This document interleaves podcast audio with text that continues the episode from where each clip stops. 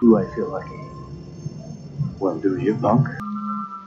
Good morning, Vietnam! I love the smell of napalm in the morning. You're gonna need a bigger boat. I feel the need, the need for speed. I wish I knew how to quit you. Love means never having to say you're sorry. You do. You'll shoot your eye out, kid. What's up, film fans? Happy Wednesday. Welcome to episode 254. Welcome to Star, Star Trek and welcome to the Cinnamon Movie Podcast. I'm one of your hosts, Juan. I'm joined by one of the Starfleet Academy members, Zach. Hey, what's going on, guys? Zach, it is uh it's occurred to me that it's like really fucking hot outside. I there have been days where I walked out and I thought I was in a volcano. I'm not gonna lie, it, it's that that hot. Um I think yesterday was like everybody. the hottest day on record. I think. hottest day. Uh, hopefully, somewhere you guys are listening to us in a cool spot. Like I don't know. Um, we do have some listeners over in uh, Alaska, so hopefully it's like nice and cool in Alaska where you're watching or listening to. Speaking of watching, welcome everybody from Facebook Live and Yeah. Emasawa Productions YouTube channel as we're here every Wednesday at 5:30.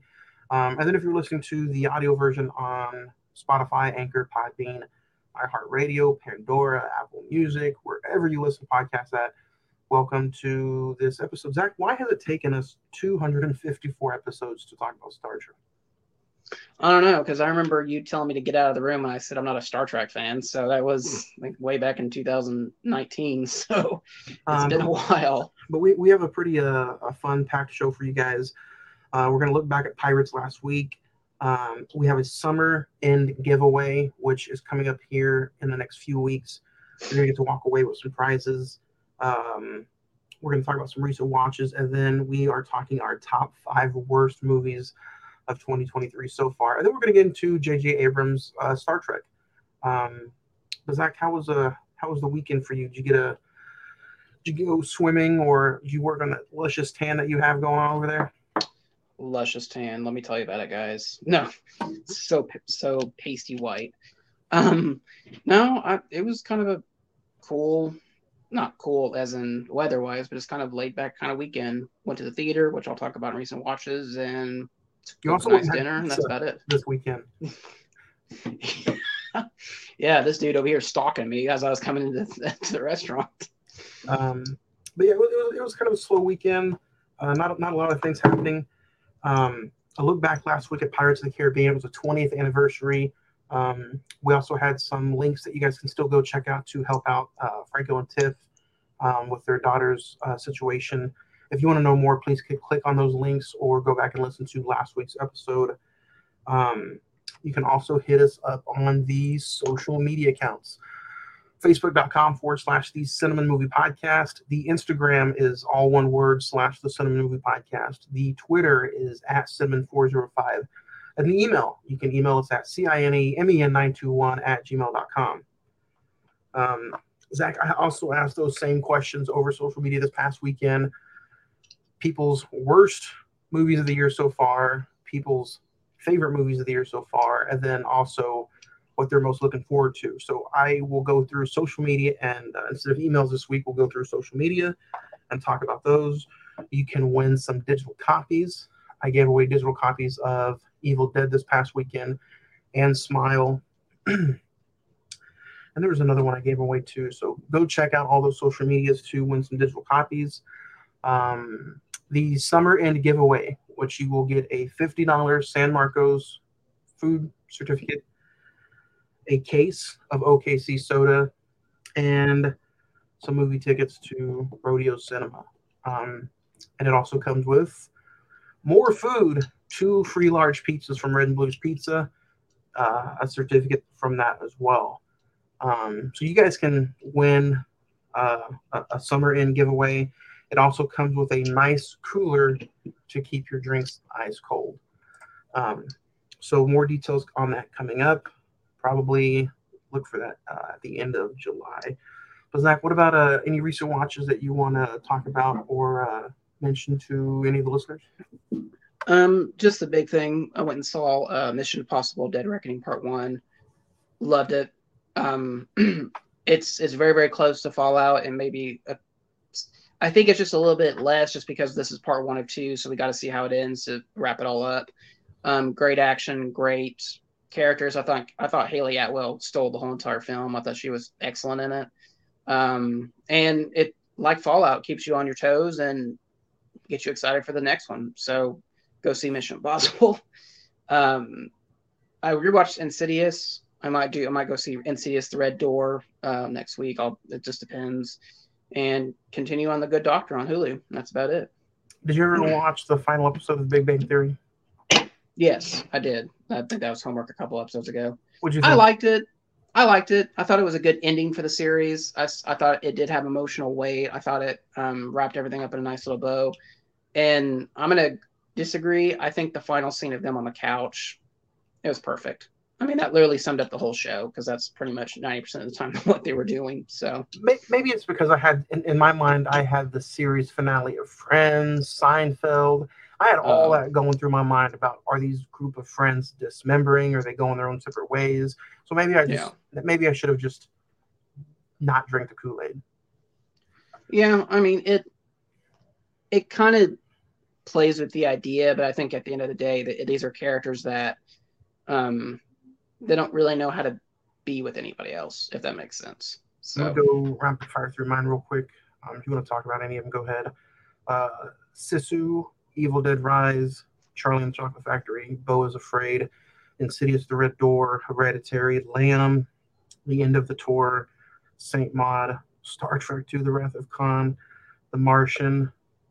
Um, Are You There, God? It's Me, Margaret, Smile, and Scream Six. Oh,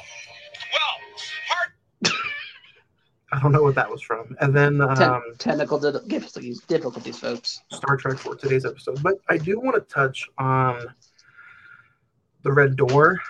Um, hmm I thought it was I thought it was pretty captivating. I thought, I thought the first half was really really good. Um, the ending was kind of a letdown for me. I Uh, I, will- since you haven't seen it, and you plan on going and seeing it. I'll I'll leave it at, at that. But uh, Zach, what do you think about taking toddlers to a, a PG thirteen horror movie? I, I I feel a, almost I feel I feel a I feel a rant coming on. I 'cause I, don't understand. wanted to get up and ask for my money back because little sons of bitches would not shut up. I, You know what? I'm But it's not, not. I don't think I don't think it's their fault though because they were saying you know they that they were afraid and they didn't want to be there. I feel like they should probably went and saw like The Little Mermaid or something. Yeah, I, I yeah, I don't understand this whole concept, but you know, the world is what it is. Or The Flash. You know, they could have went, went and saw The Flash, or something different other than Insidious on a Saturday night at seven thirty. Or if uh, if um, the Flash was even still in theaters, I don't know. It was. They had one showing this past weekend. I almost Good God. did not want to go see it. But you guys gave it a good rating though. I don't know why. I don't know why it's getting it's getting really like shit reviews now. It's you know I think it's one of those.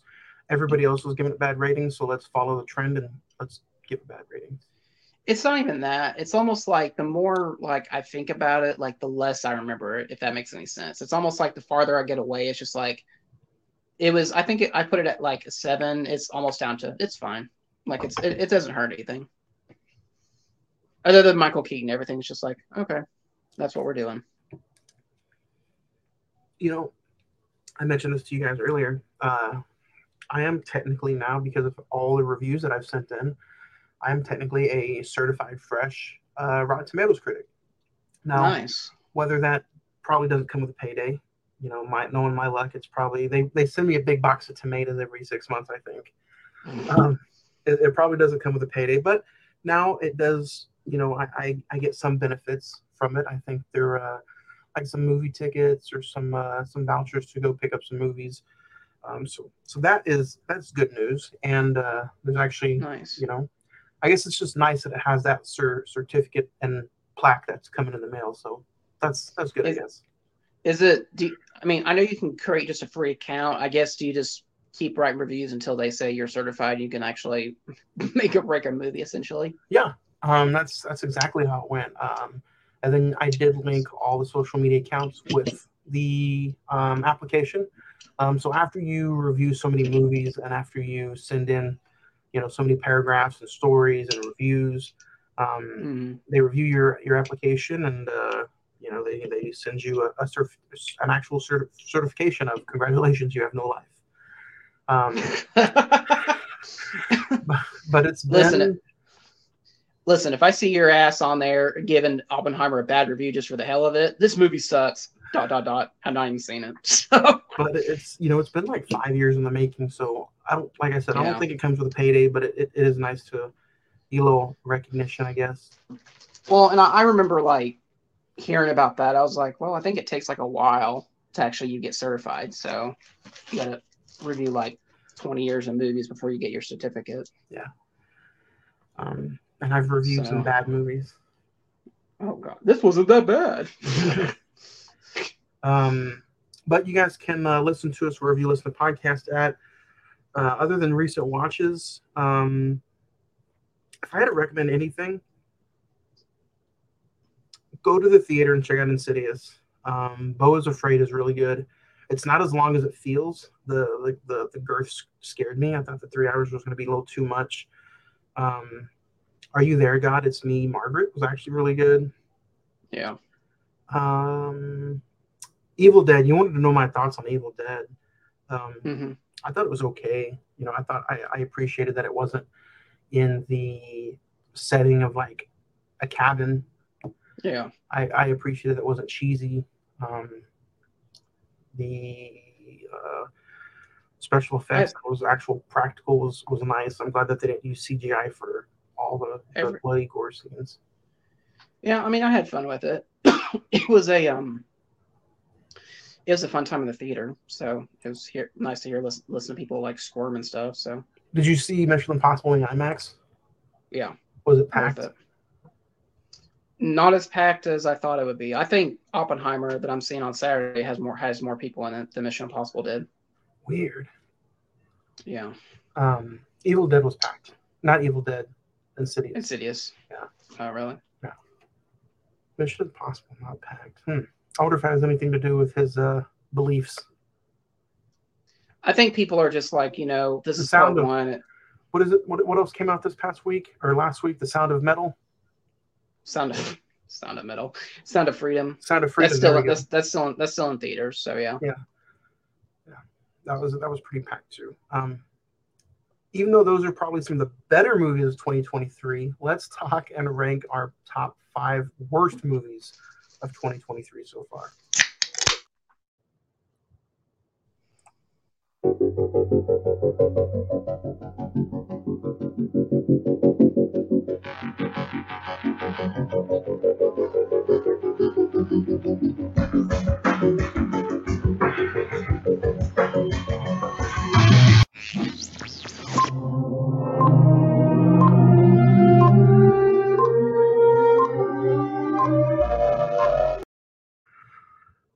Five worst movies of this year so far. Zach, we're, we're just at the halfway point. I've seen some pretty terrible movies. Uh, I think you have too. So let's let's uh let's put it out there so people can try to either stay away from them or go and check them out. Uh, do you have any honorable mentions? Um, I do have two. I, I just want to preface these are. I really haven't seen like an awful movie, like just a, like this really pissed me off type movie yet this year. Oh, But these are movies that are just like, it's fine to disappointing. That that's kind of in a category for me. So my two honorable mentions is Indiana Jones, The Oh, Dial of no. Destiny, and the official honorable mention is Transformers: Rise of the Beast. I'm I'm done with Transformers. But it, it, stop. You to stop. said that after the last night. Oh, you better hope we never talk about the last night because I will like just destroy that film. It's so bad. Um, man, my honorable mention is just going to be uh, pretty pretty much a, a disappointed view. Disappoint. This I can't. Having a stroke. Ant Man and the Wasp: Quantumania. Um, I'm disappointed in it. I know it could have been better, and I know the CGI could have been a lot better, but uh, that that falls in my uh, honorable mentions category. Zach, what's your number fifth worst movie this year? So my fifth worst movie of the year, I had I didn't even have high expectations, but I thought the trailer was cool. It was a cool concept. but it just really, it kind of just flatlined. Uh, number five is 65, the Adam Driver dinosaur movie. Oh, it wasn't Um, that bad. It, no, like I said, it wasn't bad. It's fine. It's just a combination of Jurassic Park meets Interstellar, and I thought that was kind of a cool idea, but I don't know. I just they didn't. I don't think I really. I don't think that they executed the vision of what they want to do as good as it could have been. So Adam Driver gave a good performance, and I mean, it, it's always cool to see dinosaurs, but yeah, it's fine. Number five for me, it, it pains my heart to say this because Adam Sandler's in it, but number five for me is Murder Mystery. Uh, Oh two. no. Yeah, it was, uh, it, was it was disappointing, and uh, not even the Sandman could save that concept. Mm-mm. So that's number five for me. Uh, my number four, again, great concept. As a pretty capable director, he's kind of been on a resurgent here lately. Uh, Knock at the Cabin, the pretty much the first big movie of the year, I thought, and I thought the best. I think the best thing about the movie is Dave Bautista. I thought he did a, did a very good job, gave a good performance. With all these Shyamalan movies, you're always expecting like a big twist and like how does it relate to everything else? And I feel like the whole point of the movie is just toying with you until finally it actually is it is what it, it what everyone's been saying it is and i just thought i thought the twist of this movie wasn't as strong I, as other I, ones I think that's what made it positive for me was that there, you know, this is the first M Night movie where there wasn't really a big twist, and it was led Mhm. with with great performances and just a eerie, you know, an eerie concept. You know, Yeah. But yeah, I, I agree with you. Bautista was was the best part. Number four for me, uh, this one is getting like some mixed reviews, more positive than negative, and I don't understand why because I thought this movie was just boring. Dungeons and Dragons. Um, Mm. I don't know why a lot of people are saying this was like one of the surprise movies of the year, but it was uh it was boring. It was just just Michelle Rodriguez and Chris Pine just did not answer the, the door for me at all. You know, um, it was uh it was just finger twiddling. Like I was literally waiting for it to become something different, and it was a big ball of. Are we done yet? garbage Yeah. Mm. yeah i started watching that movie but then stopped for whatever and i just never I haven't had the desire to go back and rewatch it We're talking about try Chris to start today too, so that's funny. Uh, what's number three for you? My number three is going to be I felt like it was an independent film, but kind of made some waves. I think it came out the same day as Across the Spider Verse, so obviously it wasn't going to get no attention. Uh, number three is The Boogeyman. It was a uh, remake of a or adaptation of a Stephen King short story. Again, great atmosphere, not great at execution, and I'm just like, Was it rated R? no, it's PG thirteen. So I feel like if you're not going to do an R rated um, Stephen King, it's just it's just pointless. So Is that the is that the remake from like the 2000 like three version? There's a there's a movie in 2003, 2004 called No. Boogeyman. no, I thought it had something to do with that, or like you said, a uh, direct remake of that one, but it, it's not. Oh, actually, it is. It is actually. So I guess I was wrong. So I feel like Yeah, if you that- want to that watch a- movie, if you want to watch a good movie about somebody calling somebody the boogeyman, just go watch Halloween. essentially, yeah. Um, number three for me is something that I really want to like because I love Toni Collette and I love Italian monster movies. Oh But God, Number three for me is uh, Mama Mafia.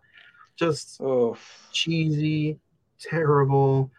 Um, it's it's everything that you don't want a comedy to be. I think I laughed maybe like once. Um, this is the movie that will get your grandma out of the house to go probably to the movie theaters. This and the, the book club part two. oh God. that better not be number two on But your it- list.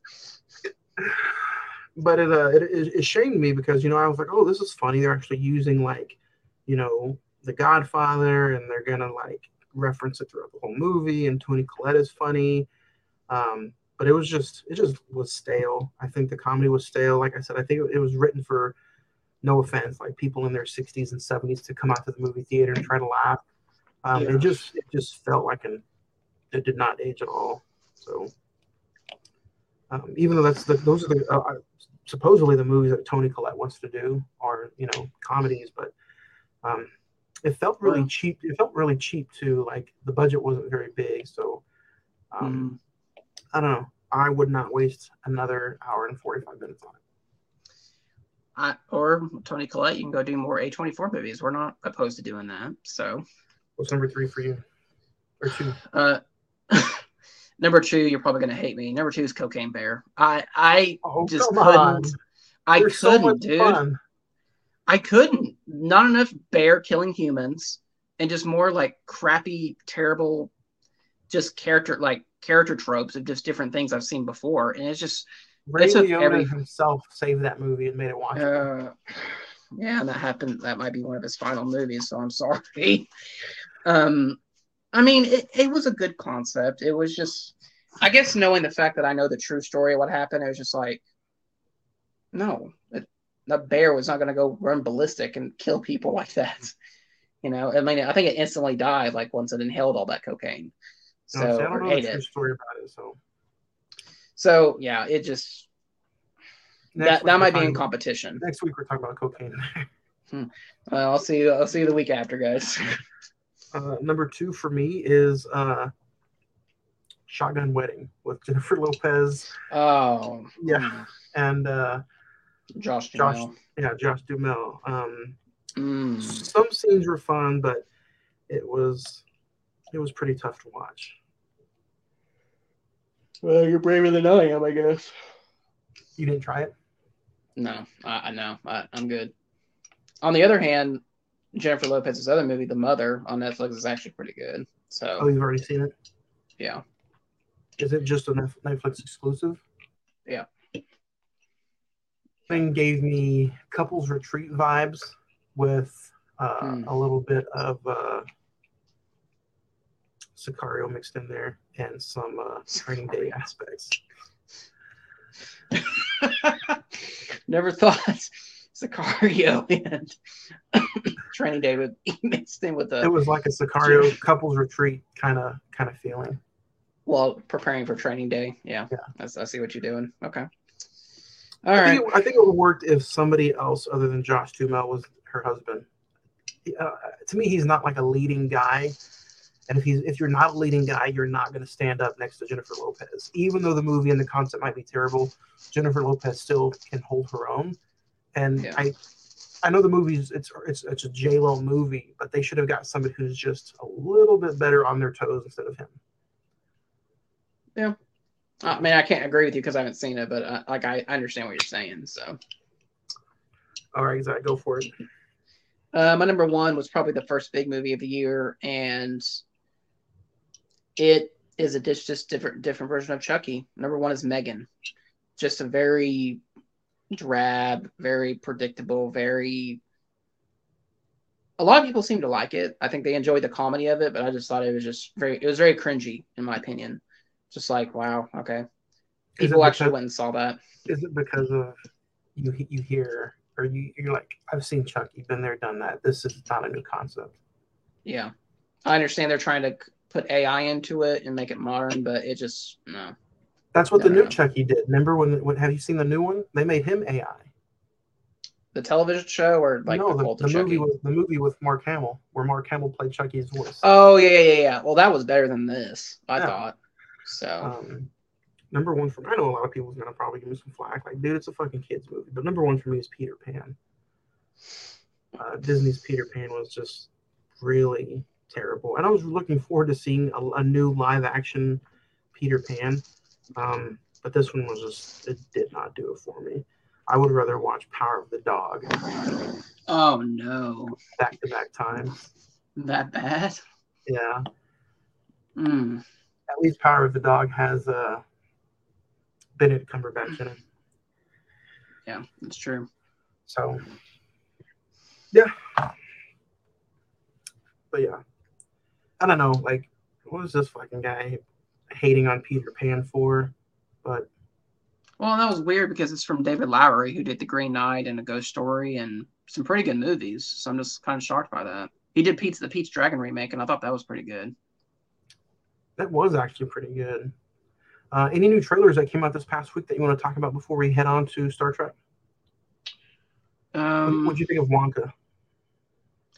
I think it looks cool. I I, I kind I like how they're kind of doing the the Christmas Harry Potter type thing and make him real magical and just kind of like kind of a business model type thing of how he gets the factory. So I think it looks cool. I think Timothée Chalamet is going to knock it out of the park. Does he have that that and Dune back to back weeks? No, he has Dune and well, back to back months. He has Dune in November and then Wonka for Christmas. So Damn, he's going to be uh, using up his, making some money. his, his flyer miles. Yeah, Uh, he's, he, you know, at least he's going to have a nice Christmas. That's all that matters, right? he will. Maybe Fuck he can get some everybody award buzz out of this. Maybe get some award buzz for Wonka. We'll see. Today we are talking about Star Trek from 2009, directed by J.J. Abrams. The brash James T. Kirk tries to live up to his father's legacy, with Mr. Spock keeping him in check as a vengeful Romulan from the future creates a black hole to destroy the Federation and one planet of at a time. Uh, Zach, do you know what the T in James T. Kirk stands for? Tobias. Tobias. Yeah, you ain't gonna stump me on Star Trek. Um, IMDb has this at a 7.9. Rotten Tomatoes is at 94%. The Metascore is at 82%. Um, and the Google users like it at 85%. And hey, it had a $150 million budget, but ended up grossing a little over 386 million at the box office as it released May 7th, 2009. Uh, you can actually check this out on Netflix, Paramount Plus, or you can rent it on Prime Video for $3.99.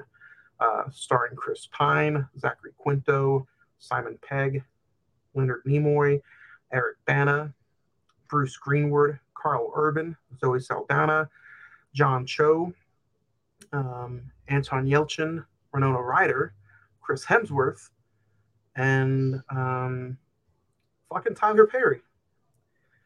Tyler Perry's in this movie, Yeah, that kind of Um, shocked me a little bit. directed by J.J. Abrams. And um, but let's talk about just the lore of Star Trek. Gene Roddenberry, you know, created the characters, the TV show. Um, if you guys were listening to recent watches, I had The Wrath of Khan on there, which film sci-fi nerds, sci-fi fans, Star Trek fans, Trekkies. Uh, I thought Wrath of Khan was a complete fucking disaster. Um, Oh, okay. So that's a twist because I thought a lot of people like. Wrath of Khan the- is Wrath of Khan is supposed to be the, the best Star Trek movie. Some people even put it over these last three, um, but it was just a big ball of yawning for me. Um, and I was sitting there thinking, and I, I did, you know, I did some research, and you know, I didn't watch any of the original Star Trek uh, TV series, motion picture. I've seen all six movies, um, or seven. I think there's seven total, including Next Generation crew but Wrath of Khan was just was just boring, and I really do think it has to do with taking the original TV crew and putting them on on film. Like I just think that some TV cast for TV or they're made for TV series. I think you should have kept them at that. I don't know. Do you? th- How do you feel? Have you seen any of the older Star Trek movies, the TV show? How do you feel about what you can at least remember with the original crew? So I'll just go ahead and preface this by saying I'm not a Trekkie. I've never been into Star Trek. I remember um, when I was little and like waking up in the middle of the night, the TV was on and Next Generation was on. I was like, okay, you know, I remember, I remember kind of being involved. Like I kind of like the sets and the characters and everything, but I just never, I've never seen the original trilogy. I've never seen Next Generation. Sorry. Never seen any of the original films. The only ones I've seen are the J.J. Abrams one, or the this new trilogy, and that's as far as my knowledge can go. So, like, I know the characters in this one we're reviewing are obviously from the original the original series, so I have that knowledge going into it. Um, but that that's the extent of it. So, and I'm not hating on any of the Star Trek movies. You know, I think they're decent sci-fi films, and of course, you know, William Shatner, Leonard Nimoy, uh, the list goes on. Kirstie Alley, Um, but like, I don't know, I just didn't feel excitement for watching Wrath of Khan. Um, now I know we're not reviewing Wrath of Khan, but I just I, I had to compare and contrast the and supposedly Star Trek and Into Darkness, from what J.J. Abrams says, is his version of Star Trek one, two, three, and four mixed in together in the first two films. Okay. Um, obviously, you do get to meet Khan in Star Trek Into Darkness, J.J. Abrams' version, Right. um, which we'll talk about next month in August because it's its 10th anniversary. Yeah. Um, but I, you know, going back to Star Trek 2009, dude, I loved everything about this this movie. Um, the opening, meeting um, the Romulans, meeting Neo, um, not Neo, is it Neo? No, um, um, Nero. Nero. Nero. Um, I thought Eric Bana played a tremendous villain who I, I just now found out it was Eric Bana like two weeks ago. Um, but I thought it was just an outstanding action sci-fi film. Um, yeah, and my first introduction to Star Trek was the original movies when I was like 10. And then my dad constantly watched Deep Space Nine and Next Generations. So um, I technically grew up with Patrick Stewart being the captain. Picard. So, yeah, Picard. Um, but let's review it. Do you remember the first time you seen this? What was it like? And honestly, what was it like for this re- rewatch? So, I did see this in the theater. It, I remember being really, really into it. I, I thought that the, I liked the characters. I liked the iterations that J.J. Abrams was able to put together in this movie. Um, we'll talk about the cast, obviously. Um, and I thought it was a really well made movie. And I was like, okay, you know, I could like the Star Trek. It's kind of cool. And obviously, Into Darkness and Beyond, which I'm sure we'll talk about. I think Into Darkness next week, next year, next next year, next month, and Beyond probably in September. Um, I was into it. I really, really was into it. I was just like, okay, these are Star Trek movies I could follow. I can get into. And on this rewatch, I was not. I wasn't into it. I don't know if it just Oh, no. wasn't. I don't know if it, it just was the the the the chore of watching it and just being like, this is stupid. I don't like this. Um, but there's still a lot that's good in this movie, and ultimately, I'm going. I think I'll give it a good grade in my estimation. Um, but it just it didn't hit this time like it did the first time. So the, the, the thing that really captivated me about this movie and this recent watch was the story of Kirk and Spock. You know, Yeah. how it automatically takes you back to their youngings and Jim's father, played by Chris Hemsworth. I thought that was a terrific opening to feel for some of the pain that you might see Jim go through in the rest of the movie or movies. Um, Mhm. And then the same thing for Spock um, because to me, you have to deliver this film and you have to have some feeling for Spock. Because when I first watched this movie, I was like, I'm going to be with Kirk all day because I just could not appreciate anything about Zachary Quinto as Spock. But in this Mhm. recent watch, I um, I actually watched it twice in two weeks. I found I found the um, the character development for Spock to me was was gold and key. Um, I ended Yeah. up liking Zachary Quinto a lot more this time around in this watch of Spock. Um, and let me go ahead and say that I think it's super unfair for people to ever compare Zachary Quinto Spock to Leonard Nimoy.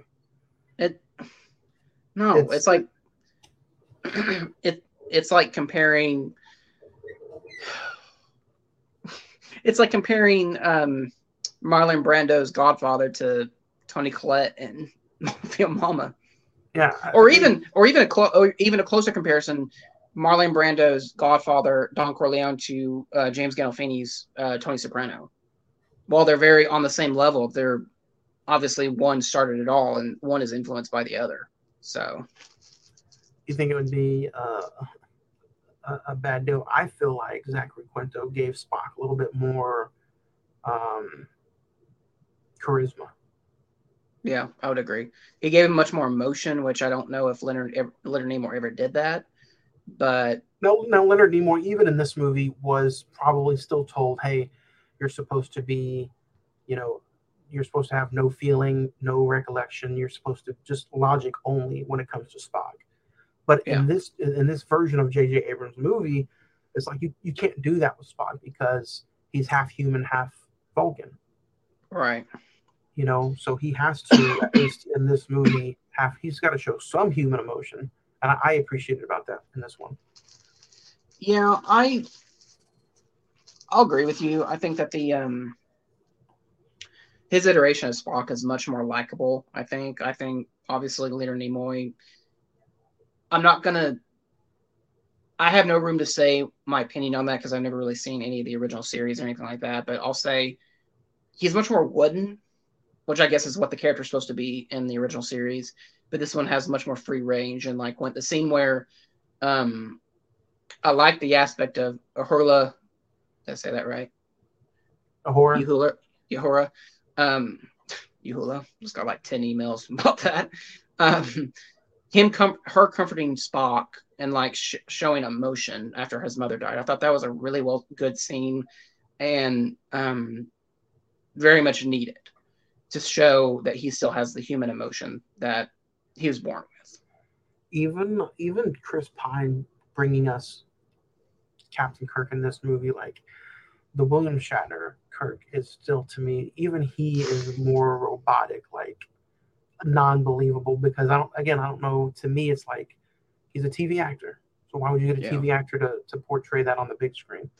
Um, Yeah, but to me this was just a breath a breath of fresh air comparing to the original one but um what did you think of the whole maybe first 45 minutes to an hour concept of getting introduced getting on the ship getting up into space you know and then you go four years three three or four years into the future and um spock's test which is supposed to be unbeatable is beaten um and the comedy aspect in this is so funny, uh, especially when McCoy takes uh, Kirk up into the ship and he gives him the you know, Injection, the yeah. injection, yeah. I thought that.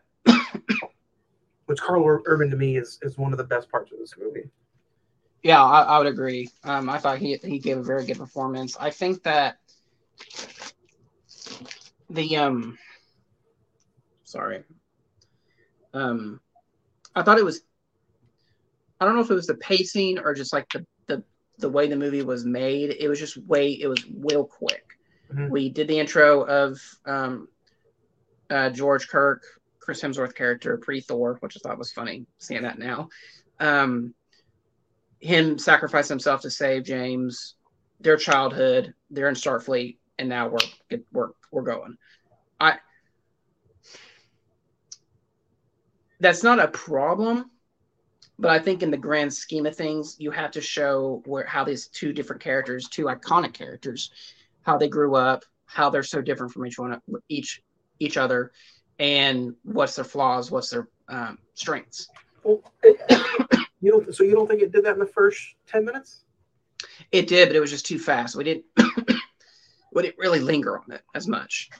Because I mean, you know, you got you got Kirk being a troublemaker, kind of a rebellious, doing whatever he kind of wants, getting the bar fights, and then with Spock, you know where his his you know he, he, he you know where his um, mind is always Sure. on family, Yeah. mom, dad, being Vulcan, um, but he doesn't have an issue turning things away, or he doesn't have an issue doing things his way and not the Vulcan way if you push his buttons right.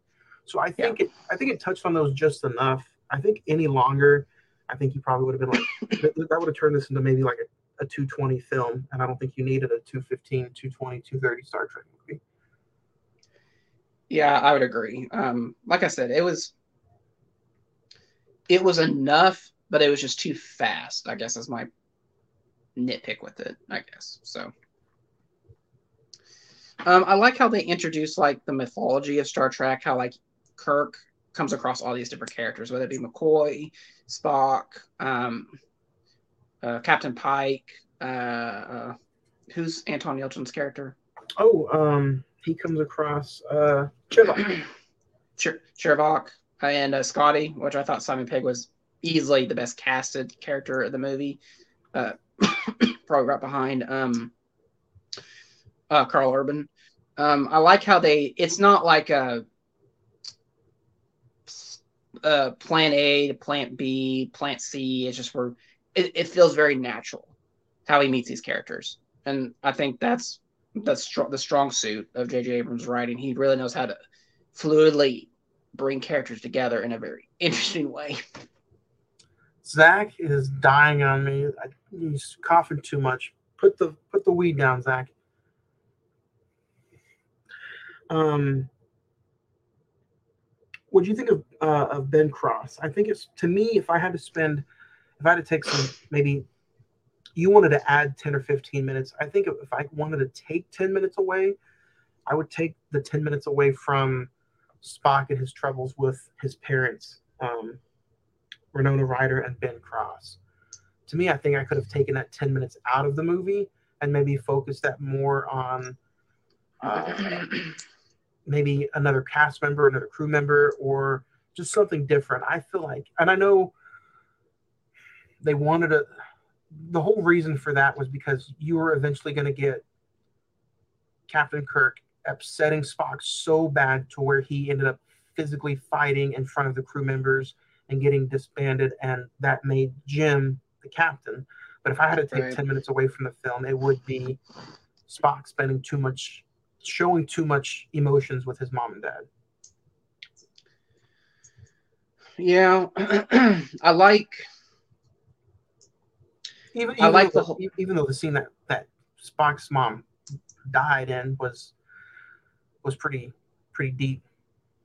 Yeah, and that's what I was gonna say. I I like that sequence where Vulcan gets destroyed and like becomes a whole black hole, and he loses his mother. Um, I thought that was really well done. That's actually like the one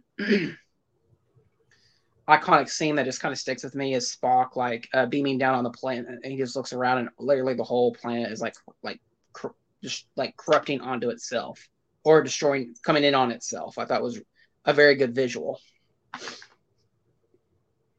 Um, And even then, even before that, the drill, the drill um, fight sequence where they land on the drill and they're uh, Kirk and uh, oh god, what's uh John uh John Cho's character uh, Sulu. Sulu? They have that fight, the sword fight. I thought was well done. Oh yeah, he was another standout to me. That was like I kind of forgot he was in this um, Mhm. because around this time, you know, he was doing all his his high comedy stuff. Yeah, I thought he was a really good choice for for Sulu. Um, what do you think of uh, Ahura though, played by Zoe Saldana? She was she was more of a main in this one than probably the original character was in any of the other Star Trek movies, but I thought it was placed well.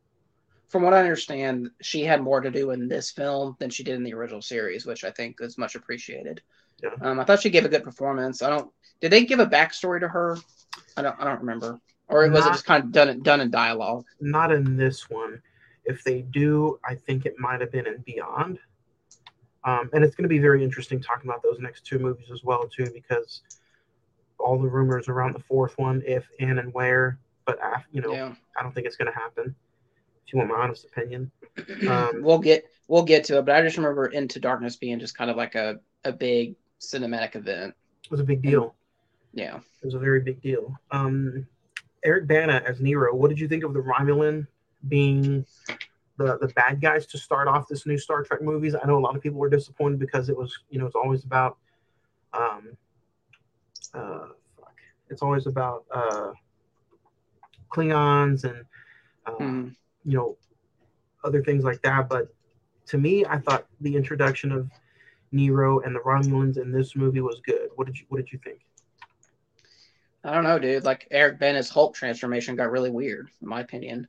Um, he was a good villain. I, I appreciated that the villain had some emotional stakes and emotional baggage. He just wasn't destroying just to be destroying. He actually had a cause of trying to find Spock, especially old Spock or future Spock, and his ability to be very threatening, but also kind of charismatic in a way to let lure people in to get what he wants. Um, I attribute that to not only the, the Eric Bana's performance, but also JJ JJ Abrams' writing. I thought that was uh, pretty well done. Uh, Leonard Nimoy, them just bringing him in. What did you think? Did you think? To me, I feel like it kind of was not needed. I don't think you needed Leonard Was Nimoy in this movie. Was it nostalgia just for nostalgia's sake? Probably. I remember in the theater that it got a huge applause. I remember that. Oh yeah. and I had to lean over to my mom. I was like, "Who is that?" she said, "Oh, she's she was from he was from the original trilogy. He's like the other Spock." So uh, yeah, I don't think I don't think him he, I don't think he needed to be in it. I think you just need to keep those original Star Trek memories far away from these new ones. Even though Leonard Yeah. Nimoy being in this movie didn't hurt it any, um, yeah, but probably made it better. Mm, I shouldn't say that, but it definitely it definitely was. what about the scene where where Kurt finally sat in the chair and just had that look and the camera angle right at his knees? Did did you have any like emotion or sense of like finally when he sat in that captain's chair? Yeah, I thought it was well placed. I thought um I read some reviews saying that maybe it was too easily given to Kirk at that point. Maybe they should have waited till like the beginning of Into Darkness to give it to him. But I thought in order for this franchise to continue, you have to give him the the chair in order in order for him to be captain in order to have any more adventures. So I liked it. I thought it was it didn't have like a magical moment to me, but I thought Chris Pine's performance definitely helped helped that scene. So I like the placing of the word when uh, Spock was talking to Bones about uh, Bones was talking about you just kind of threw your best prize fighter out, you know, no fucks forgiven, and Spock used the terminology like you know, you have to uh, you have to break the the horse before. Oh, Zach's dying on me. I'm good. I'm good. Um, but they were talking about the thoroughbred and how the horse must be broken first before, you know, the the thoroughbred can have its full potential. What do you think about that? um, Was it logic? I thought it was a good metaphor for it, honestly. Um, you know, obviously Kirk has this wild SOB that doesn't really care about the rules. And in order for him to become captain, um, Spock had to show him his, some humility, not only for his character, but also for not only for Kirk's character, but for Spock's character. It takes him for where he needs to go in this was- franchise. Yeah, it, it was almost. Um, how, how can you put this? It was almost. Uh, it needed to happen because you know he he did that to Kirk, but with him doing that to Kirk, it's almost I don't know. It felt like a little high school game because they they both ended up going back and forth with each other eventually on that on that ship. Um, so with the ending, Nero Nero does not return to the sequel. Um, Romulans get theirs. Uh, Spock didn't even want to show mercy. Um, Mhm. Obviously, they blew up his home planet.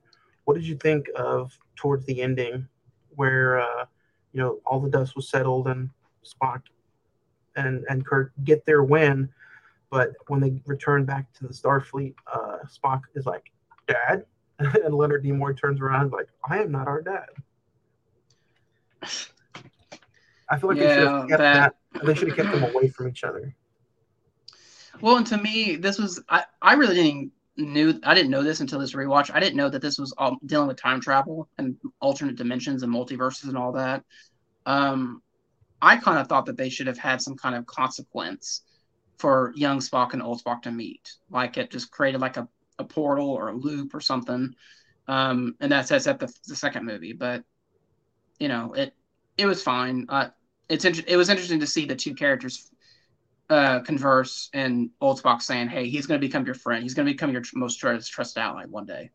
And you know, I know he's an ass, but you'll get used to it. Um, were you a fan of the little creature that was with uh, Simon Pegg's character?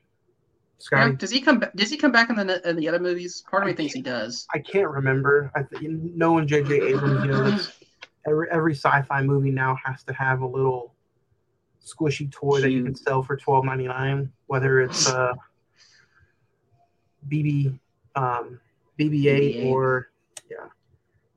Um, I'm gonna ask you: Is it hands down? Is is the Force Awakens just hands down better than this 09 Star Trek movie? Because he's the only, I, I, if I'm if I'm correct, he's the only director to direct a Star Wars and a Star Wars movie.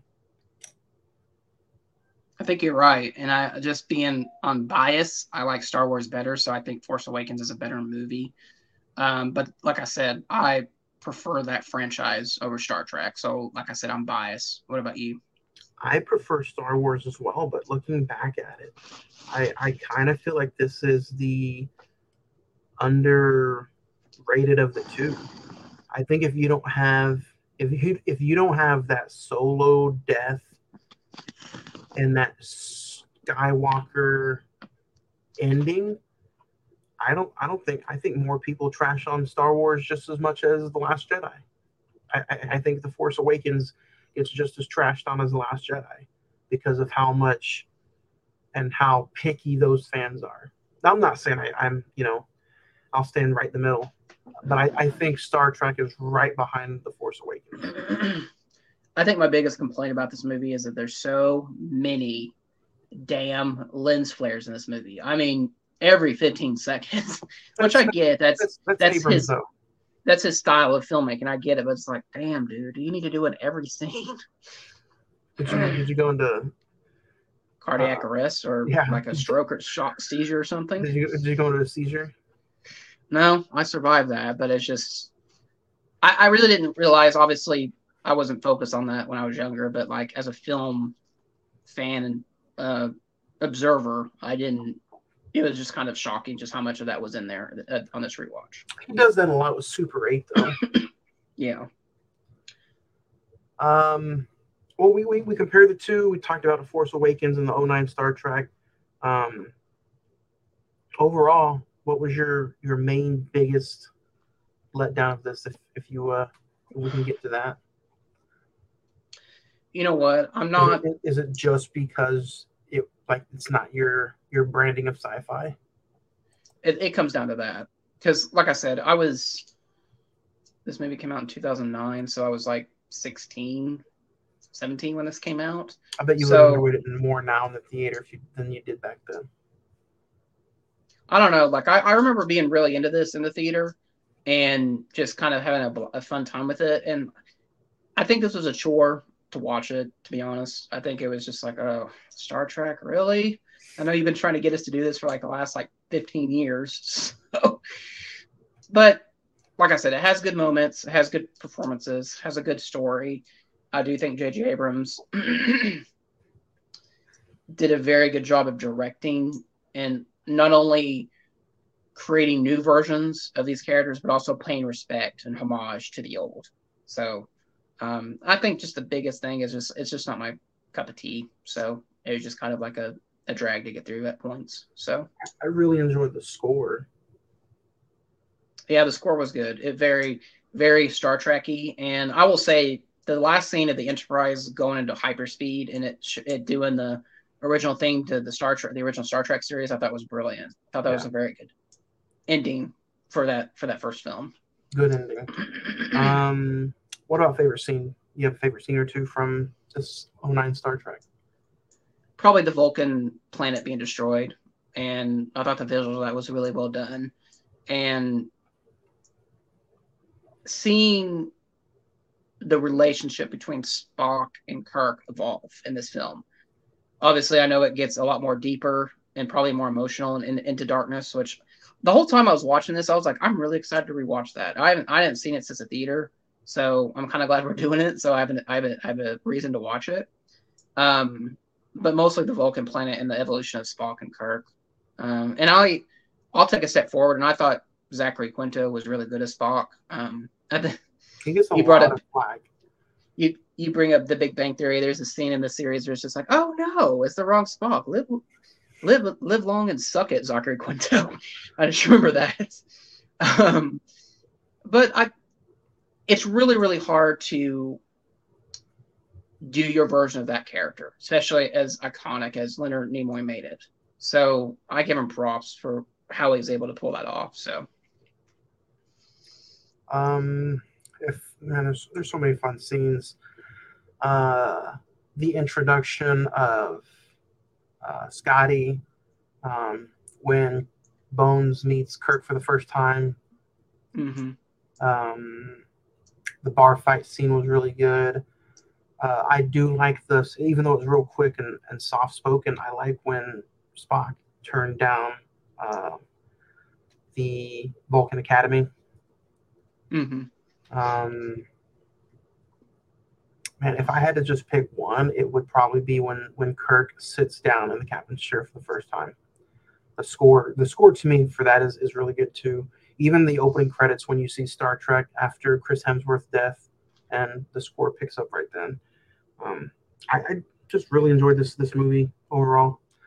Um, I think I'm going to give this a higher rating than you. Um, but I think I'll go into. I really like this this this last time around. I think I'm going to keep it a nine. Um, I'm gonna I'm gonna give Star Trek a nine. I debated. I debated between two grades. Originally, I had it at a at a seven. I was like, yeah, that seems right. But the more I thought about it, the more I the more I think about it, and just like, you know what, I can't. It's not fair to judge a movie because you're not into it, or your per- personal preference is not what it is. So um, I'll give it an eight. Um, production wise, it was really good. Performances, story, and honestly, like I said, it made me excited to watch Into Darkness, which I think was the goal. So Uh, that, yeah, that is that is good. Um, you I'm had a, excited you had a- you had a casino back there, Johnny. Yeah. Um, I think I am excited for Into Darkness now. Over the past weekend, though, um, we were going to get into some emails and some social media reads. Um, this past weekend, I asked some questions and was hoped that you guys would um, come and answer away. So, over the last few days on Twitter, I asked uh, what is your favorite movie of 2023 so far? And I will read some uh, some Twitter posts back. Um, Alex says the Super Super Mario Brothers, um, Wolf, Evil Evil Dead Rise. Uh, Corey says haven't seen a lot, but I'm positive it's going to be Oppenheimer. Aaron says Guardians of the Galaxy Volume Three. Um, Timmers says John Wick Chapter 4. Um, Cybernetic Shark says Miss- Mission Impossible Dead Reckoning. Vader the Traitor says Guardians of the Galaxy 3 so far. Zen Zen says John Wick Chapter 4. Uh, my annoyed side says Guardians of the Galaxy 3. Um, Mark says Across the Spider Verse. Diaz says John Wick Chapter 4. Chip McCoy says Across the Spider Verse. Um, Rob says Spider Verse. So, uh, a lot of Spider Verse. Uh, this should be fun. Um, I also asked, what is your worst movie of 2023 so far? Um, Rob says 65. Thomas says definitely the Winnie the Pooh horror movie. Um, I let's forgot that was Mabel, even a thing. let's Mabel uh, 92 says house party. Mr. M says 65. Um, one crazy angry boy 778 says house party. And then 123 the unknown says fast X. Hmm. Um, I also asked this question among, among all the other um, social media. Did a 23 questionnaire type thing, yeah. Yeah. Um, let's see what some of the Instagram followers said. Uh, some of the worst movies again of 2023. These are some Instagram uh, comments. Um, Jesus Burns 420 says uh, Operation Fortune one of his Oh. worst movies. hmm Um, I like that. I don't know why. Dylan Flickering says uh, The Resurrection of Charles Manson and Beau is Afraid. Mm. Um, It's okay. It's okay, Johnny. It's okay. Glory Days 405 says White Men Can't Jump remake. Um, Dan Zig says Knock at the Cabin. Um, and then Epic Tastic Joshua says worst movie is Knights of the Zodiac. Never even heard of that, but okay.